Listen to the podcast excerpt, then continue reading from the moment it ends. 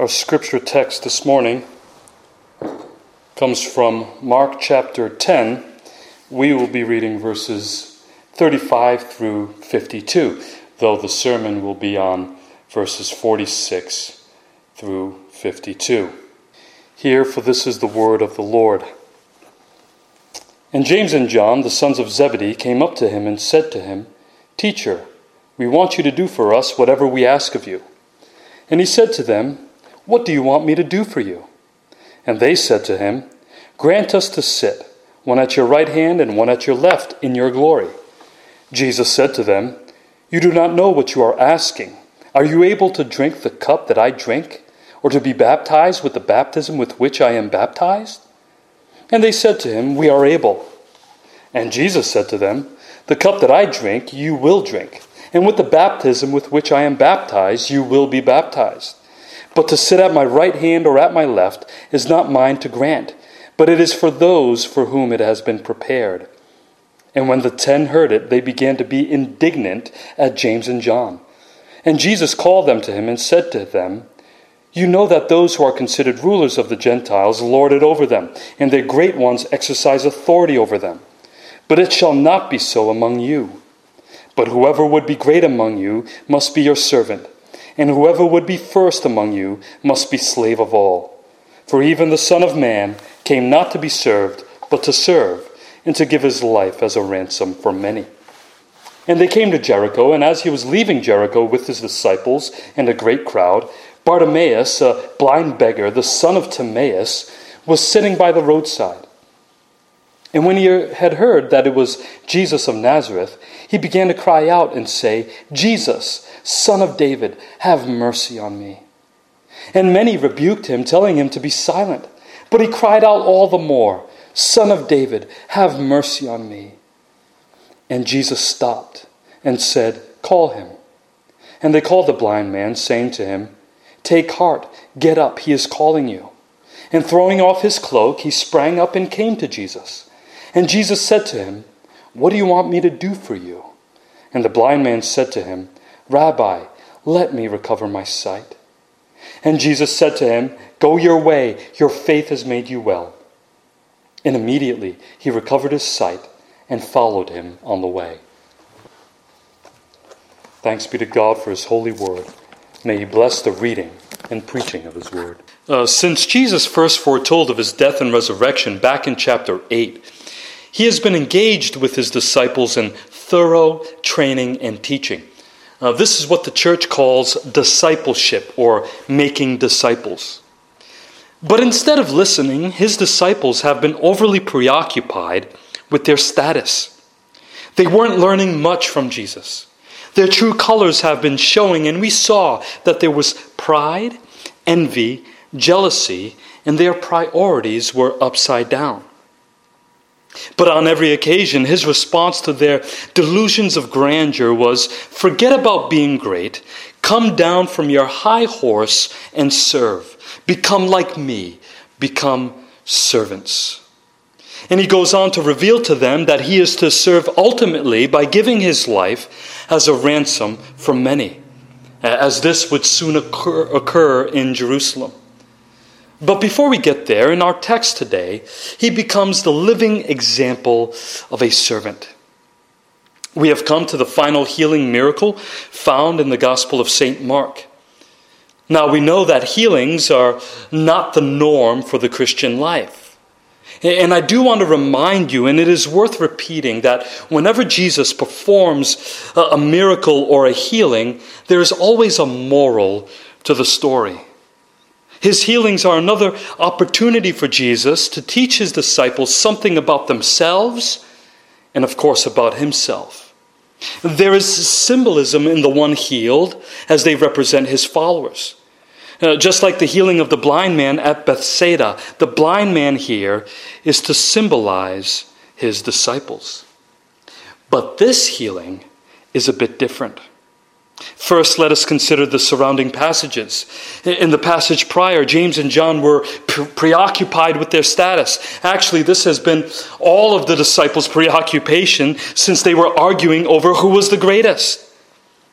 And in the passage following, Jesus will make his triumphal entry into Jerusalem, where he will be acknowledged as the King and Messiah. So this passage is ultimately about status, but not about the disciples' status, but Jesus' status as Savior and Master. He was reminding his disciples of who he is, and he uses this blind man to say, "This is how you should acknowledge me." This blind man was in a better place than his disciples at this point. The blind man symbolizes the type of faith that the disciples ought to have, because they had forgotten who he was in the midst of their obsession with status and their own exaltation. But this blind beggar knew his identity, and he acknowledged him as such, and he trusted him as such. So first, let us notice the identity of the blind man is given to us. Now, this is very different from past healings, since they were all anonymous. They were never named. Here we have the blind man's name. Jesus is with the crowd as they make their pilgrimage together to celebrate Passover in Jerusalem. They are in Jericho, not the Jericho of the Old Testament. This is a different Jericho. And they are walking up toward Jerusalem. Jericho is about 1,000 meters, or a little over a half a mile below Jerusalem, and it was 18 miles north, so it was about a day's walk. And then they come across a blind beggar by the name of Bartimaeus, which simply translates as the son of Timaeus, or the son of honor. And he was just sitting on the roadside, assumed to be a busy road used by pilgrims to get to Jerusalem. Most likely, he was dressed in rags, holding a cup, begging for change. Now, the reason why he is named, unlike the others who have been healed up to this point, is because Bartimaeus had been around Jesus and the disciples, and this fact would become clear later on. So Bartimaeus was a familiar face to the disciples. And with that familiarity with Jesus comes greater and deeper understanding of who Jesus is. Isn't it funny how that is sometimes the case? Sometimes it is the outsider looking in that recognizes what the church has, as we have the pearl of great price in the gospel. And sometimes it is those within the church that simply ignore what she already has and would like to trade it for another shiny object. Oh, how often have churches been tempted to trade the pure and simple message of the gospel for the sake of status in the world? At this point, the disciples do not recognize what they have, yet this blind man does. Though he is blind, he sees what the scribes and the Pharisees failed to see. And they were those who were very learned, and they knew their Old Testament. He saw what the disciples were losing sight of, especially after Peter's confession and witnessing the transfiguration. It is amazing how soon sinners can forget things.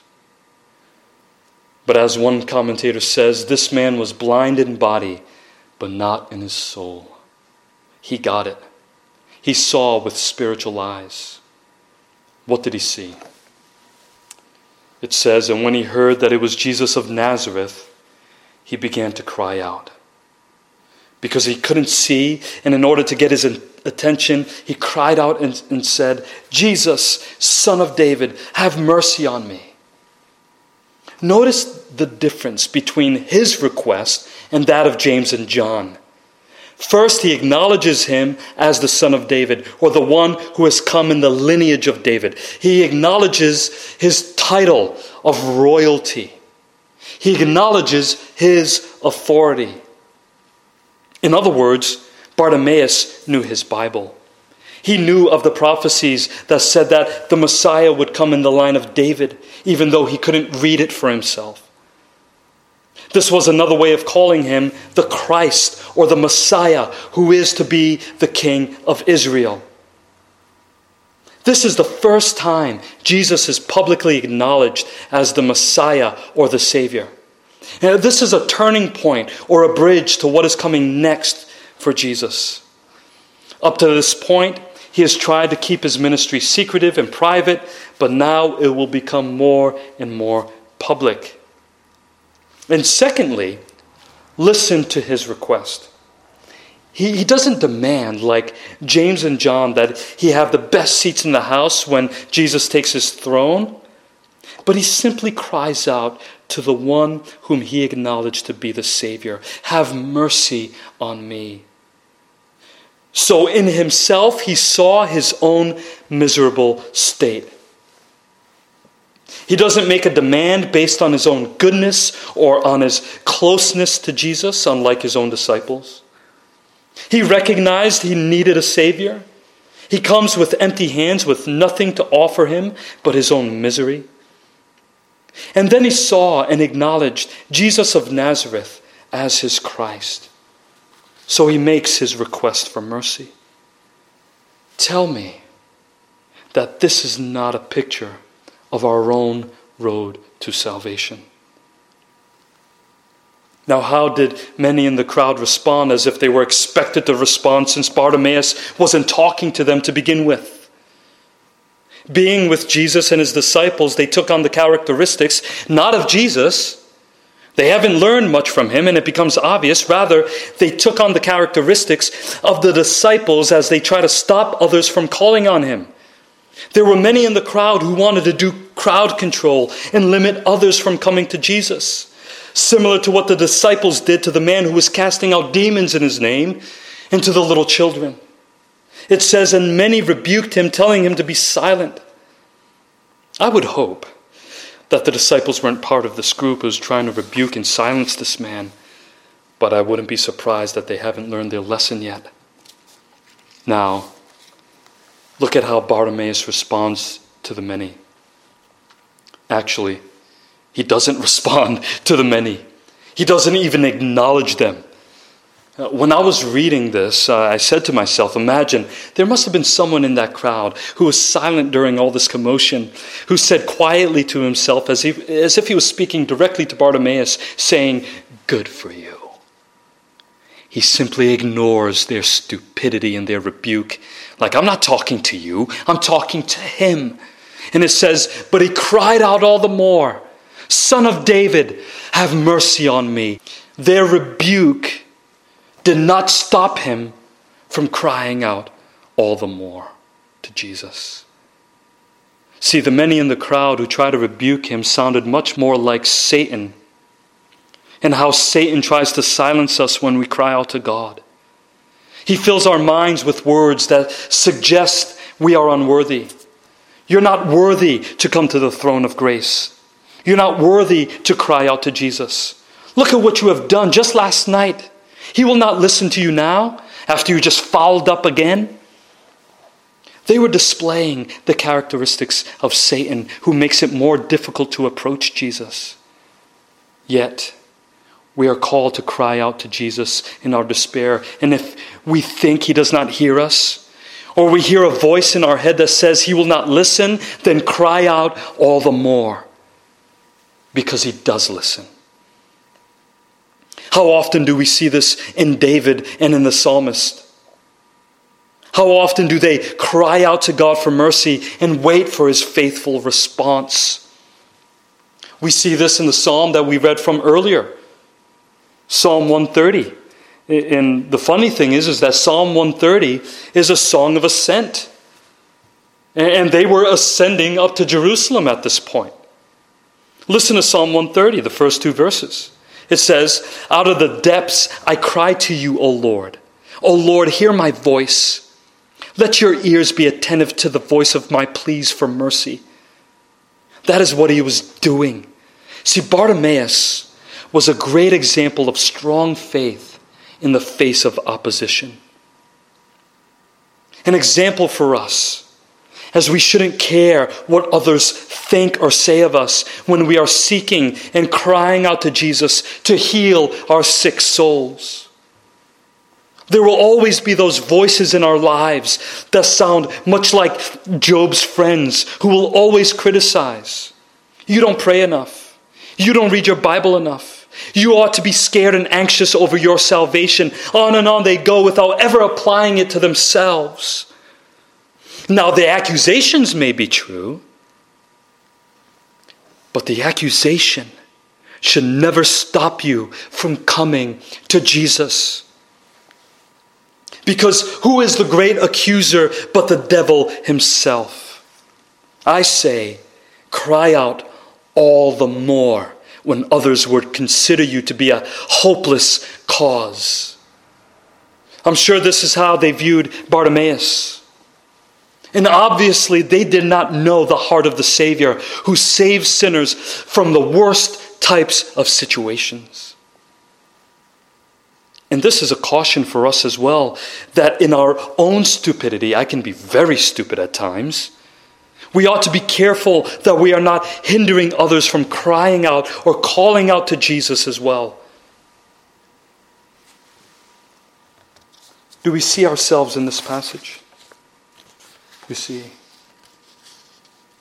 we ought to be careful that we are not like this crowd, but we should also see ourselves as this blind beggar.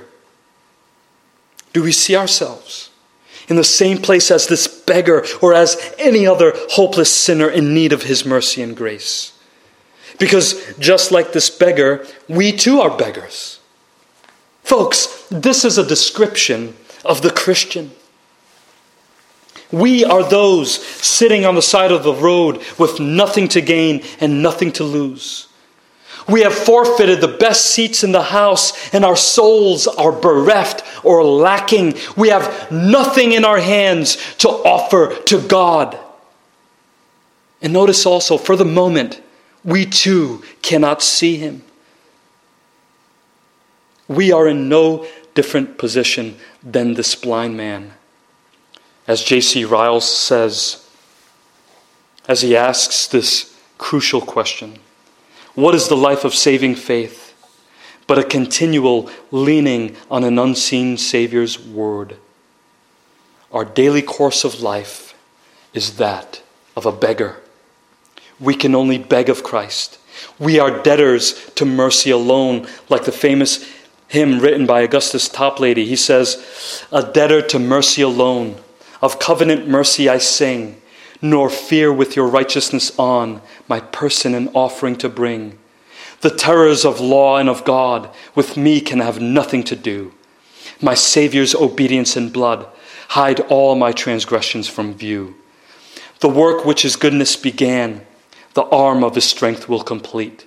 His promise is yea and amen, and never was forfeited yet. Those words ought to encourage us to cry out, no matter our state or status. Cry out to Jesus as a beggar and acknowledge him as your Savior, Messiah, and King. Because he listens and he will respond. So first we saw Bartimaeus' cry for mercy, and now secondly, his faith in his Savior. And just like the good Savior he is, he listened and he responded. At this point, Jesus had his sights on Jerusalem, which means he had his sights on the cross. He was making his pilgrimage with other pilgrims to Jerusalem for Passover, but they were ignorant of what was going to happen to him. His work was most important and always at the forefront of his mind. Yet it says, and Jesus stopped. What a beautiful depiction of the character of our Savior. What grace, what mercy. He heard the cry of someone in desperation, and it says he stopped. Many, when hearing this, may say to themselves, well, this is a stretch. This sounds too allegorical. But listen to what the author of Hebrews says when he describes Jesus Christ, that is, Jesus Christ, who is fully man and fully God. He says, Jesus Christ is the same yesterday and today and forever. The same Jesus who was on this busy road in Jericho is the same Jesus who is now in heaven, hearing your prayers, interceding for you, restoring you, guiding you, correcting you, protecting you, and comforting you because you belong to him. So he stopped, it says, and responded to the cry of one of his sheep. And he told his followers who had tried to silence the poor man, "Call him. Call him." He didn't rebuke them for what they had already done earlier. He just told them what they are supposed to be doing instead. Here we see that his authority is publicly acknowledged by everyone around him. Bartimaeus acknowledged his authority verbally, and now his followers acknowledge his authority as the Messiah and their king by their obedience. They totally changed their tune. It says, "And they called the blind man, saying to him, 'Take heart, get up, he is calling you.'" This is the duty of a disciple. This is your duty as Christians. We're not here to do crowd control. We're here to call them. Come to church and hear the words of Jesus. Come because Christ is present in the midst of his people, proclaiming salvation for sinners. And what did Bartimaeus do? He did what every disciple does or should do when Jesus calls. And throwing off his cloak, he sprang up and came to Jesus. And what does Jesus say to him? This ought to sound familiar to you. "What do you want me to do for you?" Remember when James and John demanded from Jesus, "Teacher, we want you to do whatever we ask of you." Jesus responded, "What do you want me to do for you?" See, repetition is important. This was repeated to show us the contrast between this blind man's request and that of James and John. Unlike James and John, Bartimaeus doesn't ask to sit on the right or left side of Jesus in glory. He doesn't even ask for riches to be saved out of his poverty. He simply asks for something that most people around him already enjoy. Listen to what he asks for and the way he asks for it. Listen to how he addresses Jesus. He already addressed him as the Son of David, the Messiah, the King. Now he says, "Rabbi, let me recover my sight." Now, the translation in the ESV is a bit off. Rabbi is another way of calling him teacher. But in the original language, it says Rabboni, which means master, or better, my master. See, there is a slight difference there. Though the teacher usually is considered to be the master, but here he was trying to emphasize the fact that he is his master. He was emphasizing and acknowledging his authority. In other words, he was saying, "My master, you who has ultimate control over my body, let me recover my sight." Notice how he says, "Let me recover my sight." You are the master who has control over everything, including the place that I am in. The way he acknowledges his authority is the way we acknowledge God. It is only reserved for God. He says, "Let me recover my sight." This example of Bartimaeus should hit home to us as well. And we should ask the question, can we say with Bartimaeus that Jesus is our master? Many unbelievers can claim that Jesus is the master, right? But can you say that Jesus is my master? One who has a say in what we do and what we think. The one who has ultimate control over our situation. The one who has ultimate control over what happens to our bodies. No matter where you are, what your sickness is, whatever the illness that is plaguing you, can we go to Jesus and say, "My master, recover my sight, recover me from this cancer, recover me from whatever is plaguing me, Lord. because he has promised his people that one day he will. One day he will. Can we say that he is not only the Son of David, the Christ, the Messiah, our Savior, but he is also my Master? See, the disciples were losing sight of this. Like Peter, he may have confessed with his lips that Jesus is the Christ, but by his actions and his quarrels, along with the other disciples, they didn't seem to believe in him as their Master. But this blind man did, as he acknowledges Jesus as his Master and has faith in his power to heal and restore his sight. His faith brought him salvation. This is what led Jesus to say, "Go your way, your faith has made you well." Or another translation would be, "Your faith has saved you." Your faith has saved you. Well, if his faith had made him well, then why did he not heal himself a long time ago? Well, because it wasn't a generic faith. It wasn't an empty faith. It was faith in an object. You see, many people talk about having faith. Some people even have faith in the unknown, whatever that means. But this blind man acknowledged Jesus. He acknowledged his authority. He acknowledged him as the Savior. He acknowledged him as my Master. Our faith must be in Jesus Christ in order to be saved.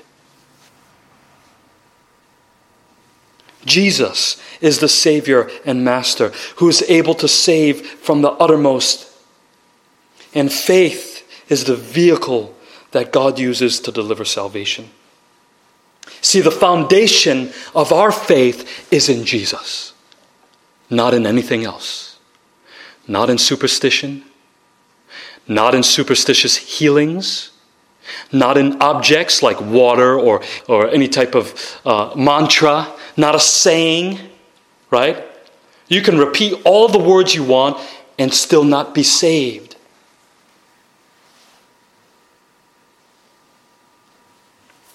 Your faith must be grounded in Jesus and what he has done for us.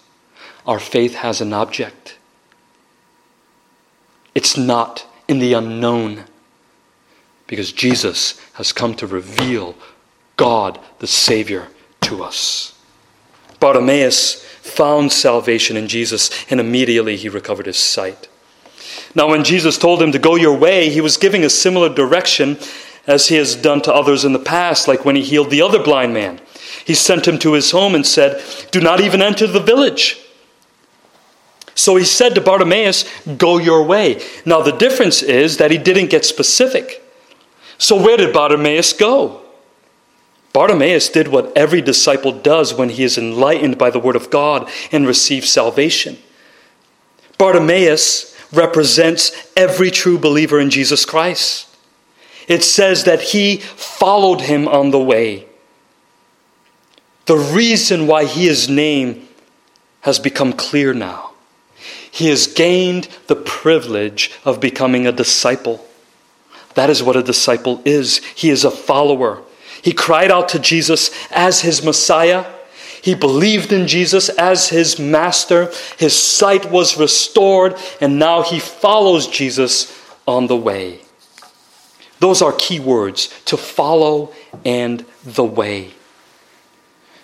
Once we acknowledge him as our Savior and Master, once we believe in Jesus, we follow him on the way.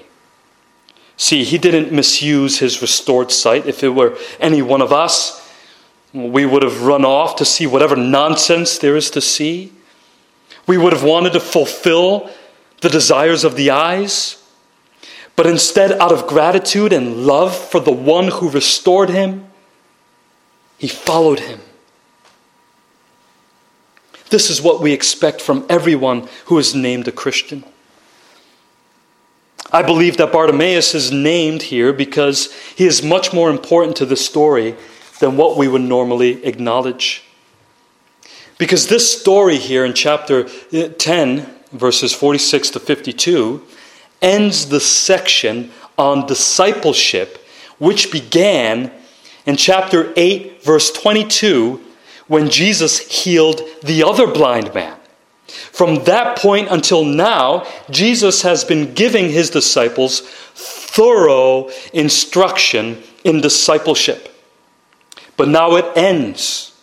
His discipling culminates in Bartimaeus. He is saying, see, this is what discipleship results in.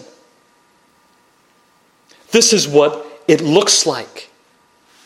You cry out to Jesus to save you. You believe in Jesus. He restores your sight. Then you follow him on the way. Christians have been referred to as those who belong to the way. Now the question is, where was he following him to? What is the way? Well, it is on the way to the cross in Jerusalem. That is the way. The way is always to the cross of Christ for healing, for forgiveness, and for nailing ourselves to it. This is what it means to be a disciple.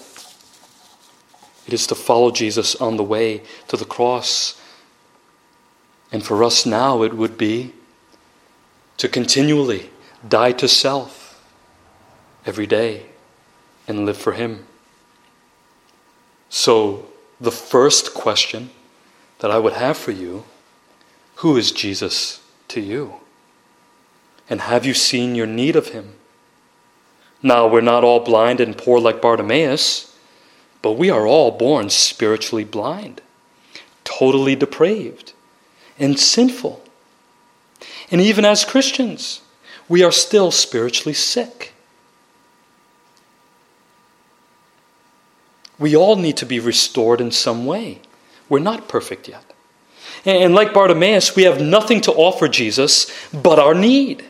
He came to Jesus with empty hands, with just an illness to heal. He didn't contribute to anything that Jesus did. Just like us, we have nothing to bring to Jesus but our sin. And in his power, Jesus is sufficient to meet our needs. And so, do you acknowledge him as the Son of David? Which is another way of asking, is he your Messiah? Is he your Savior? Probably asking, Savior from what? Well, Savior from God. Because as long as you are in your sins, as long as you are in your miserable state, much like this blind man, you will face the judgment of God.